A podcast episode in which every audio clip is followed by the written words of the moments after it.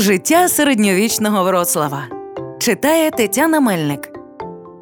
Ми часто уявляємо собі життя людей у середньовічному місті як дуже коротке, повністю підпорядковане релігії, сповнене забобонів, вір в магію та надприродний світ. Нам здається, що часи королів, лицарів і монахів були наповнені хворобами, а середньовічні міста раз у раз переслідували моровиця, голод і пожежі.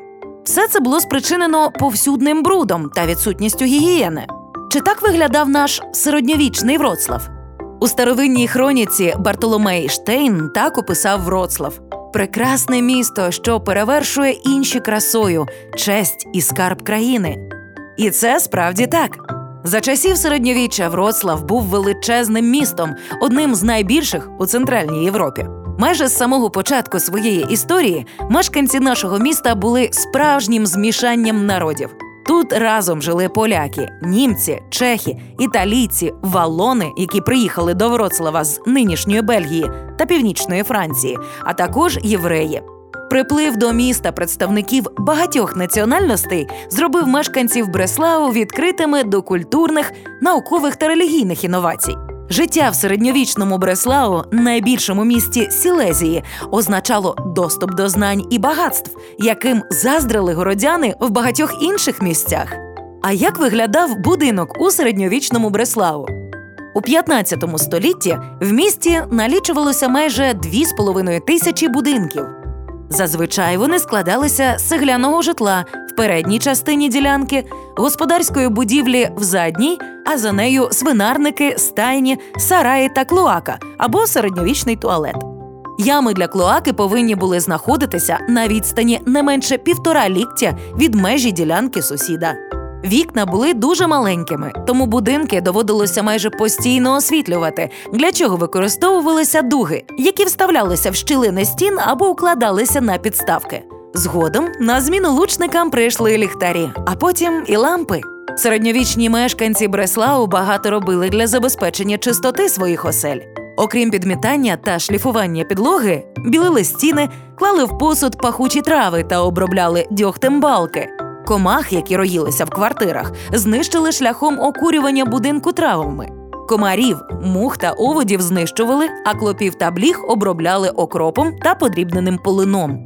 На щурів і мишей полювали коти, їжаки або ручні ласки. Вулиці середньовічного Вроцлава були забудовані не лише житловими будинками, а й приміщенням, де тримали курей, свиней чи кіз.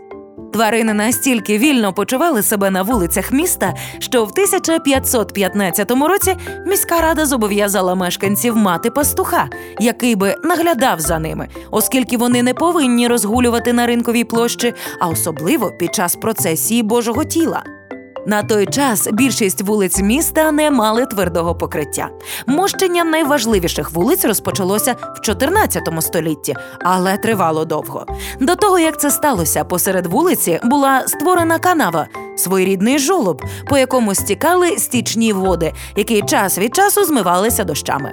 Так, середньовічна вулиця Вроцлава нагадувала потік бруду, екскрементів тварин та сміття, викинутого прямо з вікна на вулицю. Перехожі мали звичку піднімати голови догори і постійно поглядати на вікна, з яких на них могло вилетіти щось гидке. Лише у 1500 році міська рада заборонила смітити в місті під загрозою штрафу. Перед кожним будинком мав стояти ящик, призначений для сміття, яке потім негайно виносилося за межі міста. Згодом у місті також заборонили розведення курей, качок, індиків та свиней. Вулиці Бреслау були особливо непривітними вночі, оскільки вони були абсолютно темними. Міські ліхтарі з'явилися в Бреслау лише на початку 18 століття. З настанням темряви скоювати злочини було нескладно, а майже повній темряві легко було підвернути або зламати ногу, тому нічні прогулянки не належали до улюблених занять мешканців найбільшого міста Сілезії. У Вроцлаві була своя система правосуддя: в'язниця, шибениця, ганебний стовп і божевільня, восьмикутна залізна клітка, де утримували башкетників і дрібних злочинців, виставляючи їх на загальний глум. Середньостатистичний середньовічний вроцлавський мешканець харчувався двічі на день сніданком та обідом і вечерею. Що входило до середньовічного меню? Насамперед, це хліб, м'ясо, риба, овочі та молочні продукти, які зазвичай супроводжуються пивом та вином. Під час трапези всі бенкетувальники пили з одного глечика і їли пальцями із загальної миски. Спочатку їжу готували в дерев'яних і глиняних посудинах. Лише з часом на зміну їм прийшли олов'яні, цинкові та свинцеві посудини. Для підтримання їх у належному стані їх чистили хвощем. М'ясо було на столі майже щодня в будинках врославських міщан. Виняток становили лише пісні дні, коли їли рибу. Переважно це були свинина і телятина, а також яловичина і м'ясо птиці, значно рідше баранина. Наприкінці 15 століття жителі Бреслау могли купити м'ясо в 92 м'ясних кіосках, не рахуючи лавок, де продавали баранину, телятину і, що вважалося якістю нижче, козяче м'ясо і субпродукти. Також їли сало, шинку, ковбаси і чорний пудинг. Основним продуктом харчування був різноманітний хліб. Серед овочів найбільшою популярністю користувалися горох, сочевиця та капуста, а також морква, огірки, цибуля, ріпа, мак, редька та буряк.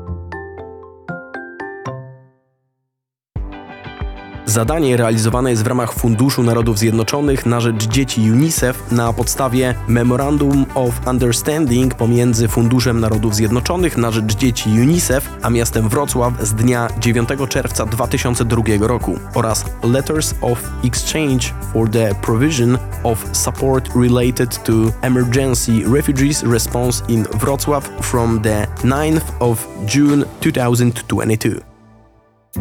Nagranie i produkcja Studio Plac.